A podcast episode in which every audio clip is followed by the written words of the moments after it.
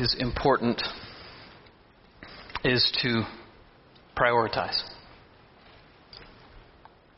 Uh, when we prioritize, of course, we, we make decisions about things that are more important, and we choose to focus ourselves on what's more important as opposed to just what happens to be in front of us and what's urgent or immediate.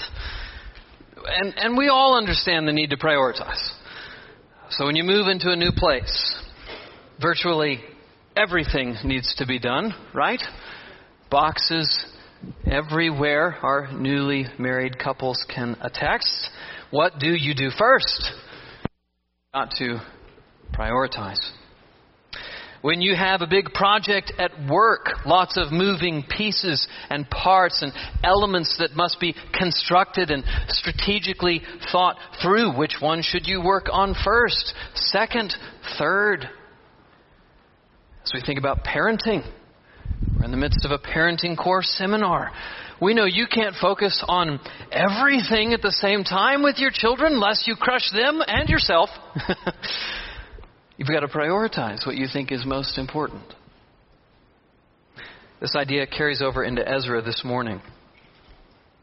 As we come to Ezra chapter 3, as we come to Ezra 3, we actually come to the first events in the life of Israel after she's come back to Jerusalem following her 70 year exile. So, chapter 1 is how she got back. God moved in the heart of King Cyrus to release her. Chapter 2 is, is who came back, the leaders and the laity. And then chapter 3 is what she did when she got back. In other words, the author presents this chapter, brothers and sisters, as move in day plus one. They've landed.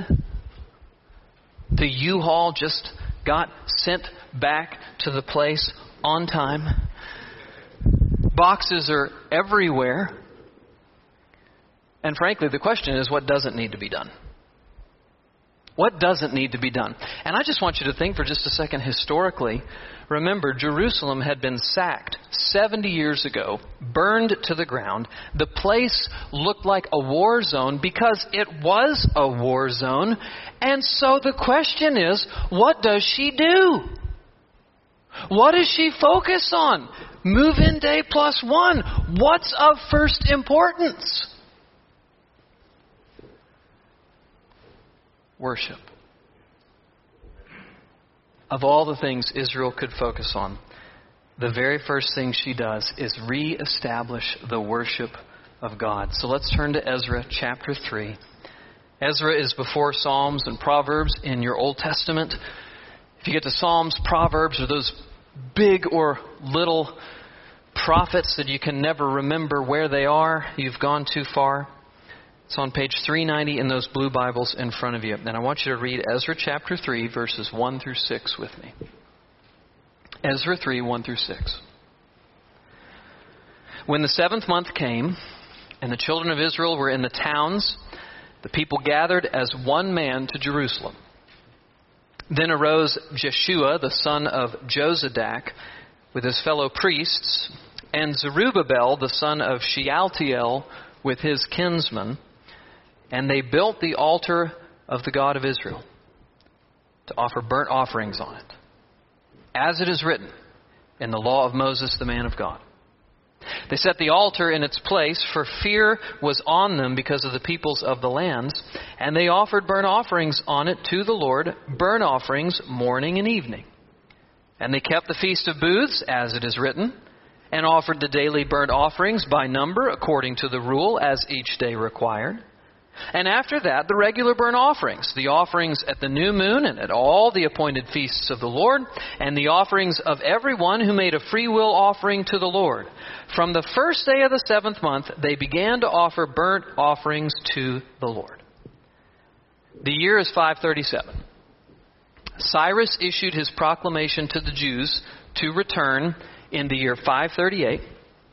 They return in 537. We don't know exactly when. But we know that now it's the seventh month, and that's comparable to September or October for us. So this is actually like right now. It's the time of the harvest, and this seventh month is the most holy month in the Israelite calendar. The Feast of Trumpets takes place on the first day of the seventh month. The Day of Atonement takes place on the tenth day of this month. The Feast of Booths is on the 15th day of this month. These are huge events in the yearly life of Israel. And so it makes total sense that as the seventh month gets rolling, all of Israel gathers to Jerusalem. Did you notice in the text? Everybody gathers as one man. Now, when they got back to Jerusalem, when, when they got there, not everybody landed in the city proper, but they gather there now.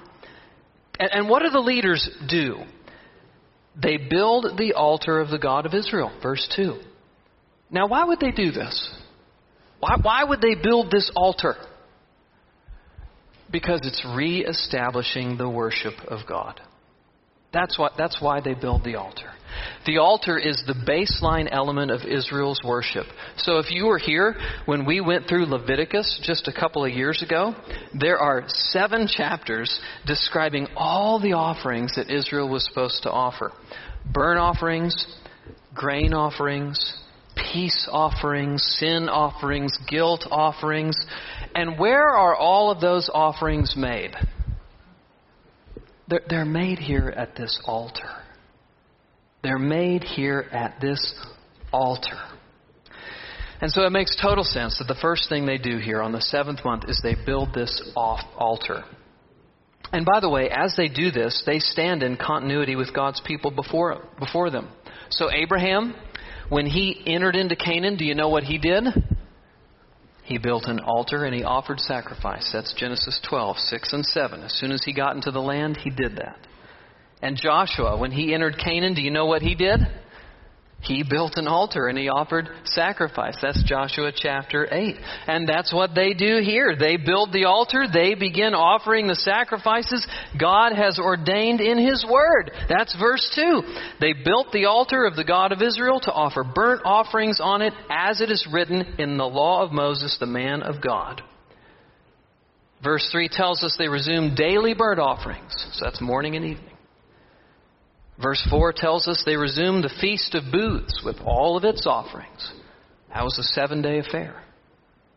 Verse 5 and following tells us they resumed other offerings. You got new moon offerings. You got offerings associated with the other feasts commanded in the Torah. You got free will offerings. Verse 6 says that from the first day of the seventh month, the people of Israel began to offer burnt offerings to the Lord. Verse 6 is honestly just kind of a wrap up saying, hey, the altar's been rebuilt, and the offerings have been restored. The altar has been rebuilt, and the offerings have been restored. Now, I want you to pause, and I just want you to ask why does this matter? Why does this matter? Well, for one, God's ordained it. And that's really the only reason we need to have. God's ordained this. Verse 2 They built the altar of the God of Israel to offer burnt offerings on it as it is written in the law of Moses, the man of God. Verse 4 they kept the Feast of Booths as it is written, and offered daily burnt offerings by number according to the rule. Verse 5 After that, the regular burnt offerings, the offerings at the new moon, and at all the appointed feasts, appointed by God's word. This matters because, quite simply, God is worthy of worship, God deserves to be worshiped, and God commands for his people to worship. That's why this matters. And number two, this matters because worship is good for God's people. Just think about the truths that God's people rehearse as they worship. The morning and evening burnt offering teaches them about grace that sin demands a payment, but that God, in His grace, accepts the death of another in their place. That's grace. They see it on display every day, twice a day, morning and evening. The morning and evening burnt offering teaches them dedication. Just as the animal gave its life to God, so too they give their lives to God. What does Paul say in Romans chapter 12? We give our lives as a what? A living sacrifice to God. And so every day, morning and evening, twice a day, God's people get this picture that everything they have and everything they are is to be given to God. They're to spend and be spent for the Lord. Think about the Feast of Booths.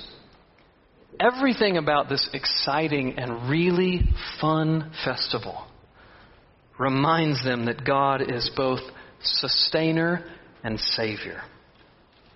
This is a feast that rejoices in God's provision of another year's harvest. It closes out the harvest for the year, but it's also a feast that rejoices in God's salvation. Why do they dwell in booths, in tents? Because they're reminding themselves of how God saved them out of Egypt and provided for them by them dwelling in tents on their way to the promised land. This is a rejoicing festival in God's salvation.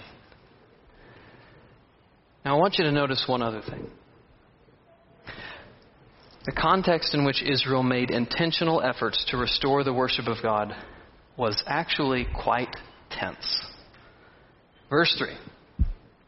They set the altar in its place. Look at this. For fear was on them because of the people of the lands. Now remember, Jerusalem is totally exposed. Okay? The walls are broken down. The city is not fortified. Of course they're fearful. And we're going to see in a coming chapter that they've got enemies all around. And in this light, isn't it revealing that the first thing they do is not what makes sense for their protection? Well, what, what would common sense say makes sense if you're in this situation and you have enemies all around you? What does common sense say makes sense? Prioritize your safety. Right? Get a plan together. Become a prepper. Find out how many men of fighting men, fighting age you have. Find out what's needed to rebuild this wall. Get, get a plan for its construction in motion. That is priority number one. It's your safety and, and protection. No. That's man's wisdom. Priority number one is the worship of God. Priority number one is the worship of God. Just a couple of reflections for you. I want you to think about this. Brothers and sisters, never let what makes sense to you trump the priorities of the Word of God. Never let what makes sense to you trump the priorities of the Word of God. Proverbs 14:12 says, "There is a way that seems right to a man, but its end is the way to death." So if you've got a situation you're faced with, and common sense tells you something that's not in keeping with Scripture, go with Scripture every time. Okay? Take Scripture to the bank. Couple of examples. So, this is things not to do. Don't say, you know, I, I can't confess my sin to my spouse or, or my friend or my parents. I can't do that because think what's going to happen. I mean, that's just not going to go well. Now be clear, not every sin needs to be confessed. And ask me or another elder if you have a question about which is which. But if confession is needed, don't hold off because you're convinced it's going to go badly. That's elevating your thinking above the Word of God. Or how about this? I can't walk through the biblical reconciliation process with this person. Why? Well, because I know it's not going to go well. Again, I understand pastorally how that might make sense to you based on your experience and based on common sense, but that's not in keeping with the Word of God. Or how about this? You know, I financially can't give what I need to give to God because it just doesn't work in our budget. Now, side note, that needs to be worked through your understanding of just what exactly God requires of you regarding financial giving. But let's say you understand what He requires of you, and you just don't do it because you don't see how it's going to work out. Or it seems like it's not going to work out. Again, don't let common sense trump God's Word, okay? Brothers and sisters, God's Word is wisdom, Our wisdom is folly in comparison, so let's follow this book even when it doesn't make sense to us, okay? And then, second thing, and this is actually tied to the first, the safest thing to do in times of fear and anxiety is to run into the presence of God. The safest thing to do in times of fear and anxiety is to run into the presence of God. So encouraging. We've been in the Old Testament a lot over the past several years. How many times has Israel gotten it right? Like negative three. I mean, it's just really bad, okay? But Israel nailed it here. You read it and you're like, hallelujah! There's hope, right? Fearful circumstances, unknown outcomes. She could have done a million things that would have made sense. But the first thing she did was orient herself toward the Lord her God. She worshiped God. So, brothers and sisters, when you are faced with situations that are dire, when you have a trial before you, make sure that before you do anything else, orient yourself to the Lord your God. Set the Lord your God before your heart. Go to God. Give yourself afresh to your Savior. This is what you should do. And actually, this is the best thing for you, too. That's the funny thing. Because it frames your thinking, which in their turn frames your actions, and it frames them around God. His wisdom, His word, His ways. Okay, back to the text. So they've put their hand to the work. They've put their hand to the work of restoring the worship of God. The altar is up and running, and they're not done. So pick back up in verse 6, uh, halfway through verse 6. But the foundation of the temple of the Lord was not yet laid. So they gave money to the masons and the carpenters, and food and drink and oil to the Sidonians and the Tyrians, to bring cedar trees from Lebanon to the sea, to Joppa, according to the grant they had from Cyrus, king of Persia. Now, in the second year after their coming to the house of God at Jerusalem, in the second month, Zerubbabel, the son of Shealtiel, and Yeshua, the son of Jozadak, made a beginning, together with the rest of their kinsmen, the priests and the Levites, and all who had come to Jerusalem from the captivity. They appointed the Levites from 20 years old and upward to supervise the work of the house of the Lord. And Yeshua with his sons and his brothers, and Kadmiel and his sons, and the sons of Judah, together supervised the workmen in the house of God, along with the sons of Henadad and the Levites, their sons and brothers. Just a quick pause.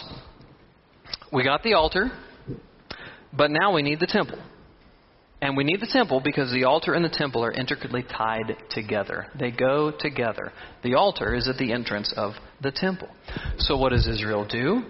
She allocates resources for it. The people of Israel give money to the masons and the carpenters. They give food, drink, and oil to the Sidonians and the Tyrians, who bring materials for the temple from outside Jerusalem. Once they've got what they need, they get started. The text says they made a beginning. And I want you to notice it's everybody who made this beginning. You got the leaders, Zerubbabel, Yeshua. You got the priests, you got the Levites, but you've got all who had come to Jerusalem from captivity, the text says. So this is everybody's moving forward on this project. Back to verse 10. And when the builders laid the foundation of the temple of the Lord, the priests in their vestments came forward with trumpets, and the Levites, the sons of Asaph, with cymbals to praise the Lord according to the directions of David, king of Israel. And they sang responsively, praising and giving thanks to the Lord, for he is good. His steadfast love endures forever towards Israel. And all the people shouted with a great shout when they praised the Lord, because the foundation of the house of the Lord was laid. Now, this is a beautiful moment. Israel has literally come back from the grave. She was in exile because of her sin 70 years. She is back in the land. And now the foundation of the temple, the temple of the living God, is being laid. Amazing. And there's continuity here with her past. When David brought the ark into Jerusalem, Israel sang, Oh, give thanks to the Lord, for he is good and his steadfast love endures forever. 1 Chronicles 16. When Solomon brought the ark into the temple, Israel sang, Oh, for he is good. His steadfast love endures forever. 2 Chronicles 5. And that's what they're doing here. They're singing, for he is good. His steadfast love endures forever towards Israel. But there is not just singing here, there is sorrow too. But many of the priests and the Levites and the heads of the fathers' houses, old men who had seen the first house, wept with a loud voice when they saw the foundation of this house being laid. Though many shouted for joy, so that the people could not distinguish the sound of the joyful shout from the sound of people's weeping. For the people shouted with a great shout, and the sound was heard from far away. Now, I want you to understand this picture. The young Israelites, those born in captivity, those who never saw the temple in its glory, they're singing praise. And that's right. They should be. This is a wonderful, glorious, awesome moment. But the old men, those who've been around a long time and whose eyes have seen the temple in its glory, they weep. And why do they weep? Because this temple, this is not what it was. This is not what it was. It's only a shadow of its former self. It's not what it was. It's not what it could be. It's not what it should be. This is the temple. The temple represents the totality of God's salvation promises. This should be filled with glory. But the reality of the situation is that it is a rough shod, put together foundation surrounded by a city that's broken down. There has got to be more. And that's where the text leaves us. Appropriate joy at this new beginning, but a sense of longing that this cannot be all that there is. You know, chronologically, Ezra and Nehemiah is towards the end of the Old Testament. I understand as you're looking at it, you know, just the number of pages that are after Ezra and Nehemiah, it looks like there's a lot more left. But the books in the order of the canon aren't in chronological order. Ezra and Nehemiah are almost at the very end of the Old Testament. And so, this longing, friends, this is a longing that continues to be felt for God's people. Even after this temple is fully reconstructed, they're just waiting. They're waiting for the fullness of God's salvation. And about 400 years after the end of Nehemiah, he comes. The fullness of the salvation that the old men rightly perceive hasn't come yet, comes with the birth of Jesus Christ. Jesus Christ is the glory of God. And the Word became flesh and dwelt among us. Literally, that word dwelt is tabernacled among us. Like, like tabernacle. And the, the, I mean, I'm sorry, like the tabernacle and the temple after it, God's presence with His glory, God's presence, I'm sorry, like the tabernacle and the temple after it, God dwells with his people. Jesus is God's presence with his people. The glory of God has come down from heaven in Jesus. And the Word became flesh and dwelt among us, and we have seen his what? His glory. glory as of the only Son from the Father, full of grace and truth. John 1:14. The glorious presence of God with his people, represented in a small way today through the foundation of the temple being laid, it comes to its fullness with the birth of Jesus Christ. He is the glory of God.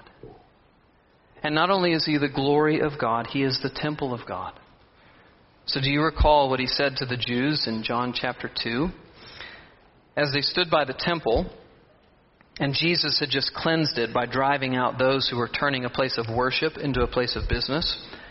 As they stood by and they, they asked him for a sign to authenticate why he had authority to do what he just did, he said, Destroy this temple, and in three days I will raise it up.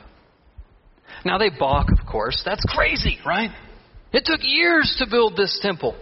But the text says he was speaking about the temple of his body. What was he doing? He was reorienting them, showing them that everything this temple represents is fulfilled in him. He is the presence of God with his people. He is the totality of God's salvation. What they're longing for this morning in this text, it's now come. He's Jesus. And this is actually what we have all been longing for. He is the one through whom worship is ultimately restored. For all of us, friends, worship was broken in the fall. When Adam and Eve sinned, we were all exiled from the presence of God. And collectively, we've all been yearning to be made right. In this sense, Israel's longing today it's our longing too. And Jesus came to satisfy that longing. He came to be the ultimate sacrifice, the ultimate burnt offering for sin, by dying on the cross in the place of guilty sinners. Brothers and sisters, the people of Israel learned about grace by the morning and evening burnt offerings. We see it in its fullness through the cross. Your sin should have led to death. But Jesus died in your place. You have been forgiven.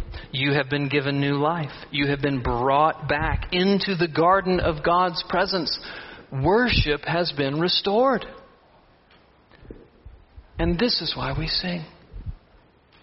This is why we, like the people of God, this morning lifted up their voices at the temple's foundation being raised. This is why we, the people of God who've been brought back from exile from our sin, this is why we worship because we were exiled.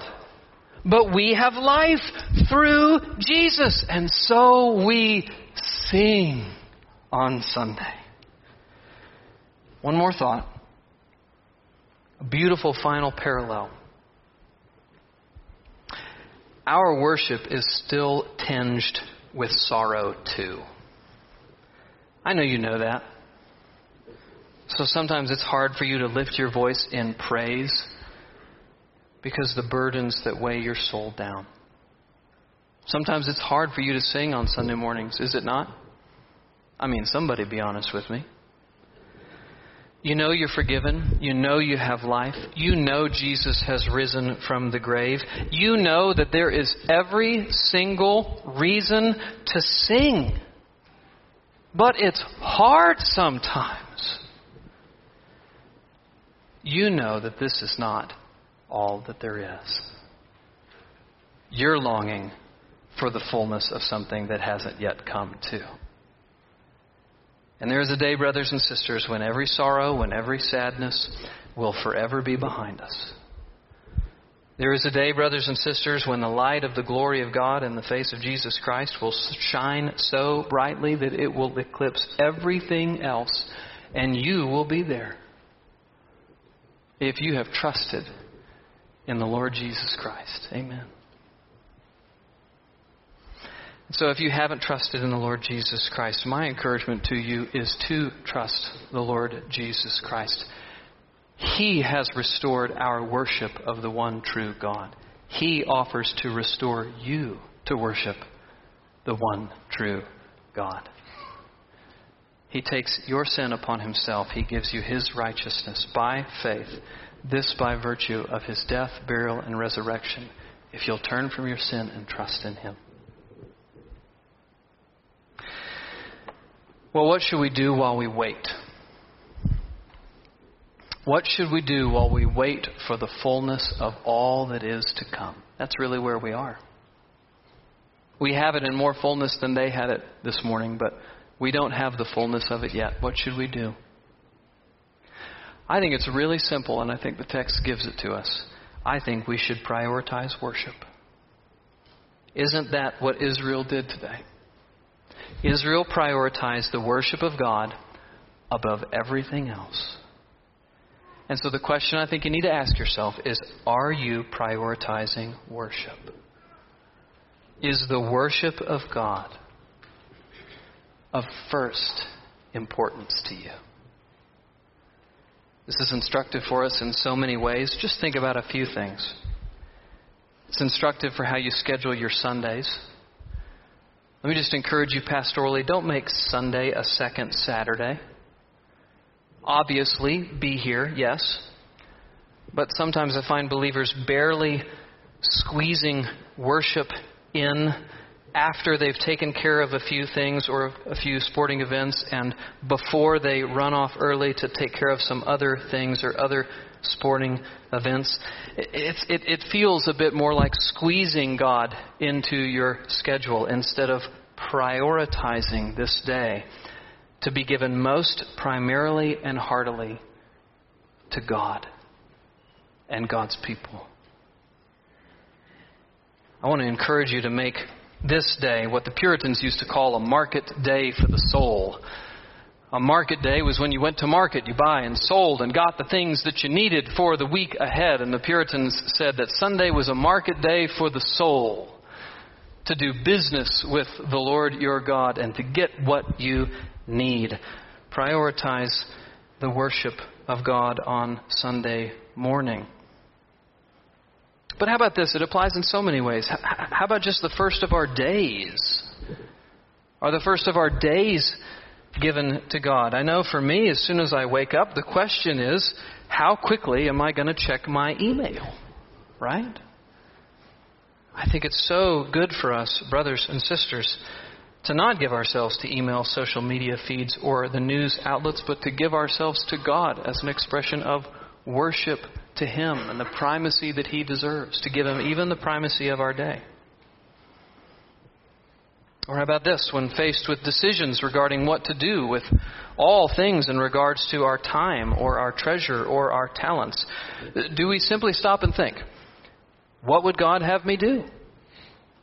How should my relationship with Him and thus His primacy in my heart demonstrate itself here? In our relationship with our kids, what's the most important thing? That you teach them that God is worthy to be worshiped and prized above all other things. When you think about retirement, some of you are getting to that phase. Are you thinking of how you can honor and serve the Lord in this special season? Is that first and foremost on your mind? As you even think about the job you take or where you live geographically, are you thinking about how this might affect your ability to worship God through your involvement and investment in Christ's church? Oh, friends, prioritizing worship is not just about coming on Sunday morning. It's about saying to God, You are first. And help me, oh God, to live Monday through Saturday in a way that reflects that reality. there are a million things that you could give yourself to. Are you giving yourself first and foremost to the worship of your God in your heart? Let's pray. Father in heaven, we thank you for your mighty act of redemption, which we see, Father, in Jesus Christ, and the fullness of which we have not yet seen, but we know it's coming. We thank you, Father, for bringing us from death to life. We thank you, Father, for the ultimate sacrifice. We thank you, Father, for Jesus. We thank you that we have been restored to fellowship with you, and so we praise, we sing, we also sorrow as we wait for the fullness of what is to come. And so, in the midst, Father, as we too, like our brothers and sisters before us, as they were building in Ezra and Nehemiah, so too as we build, oh Father, help us to worship you first and foremost. We ask these things in Jesus' name. Amen.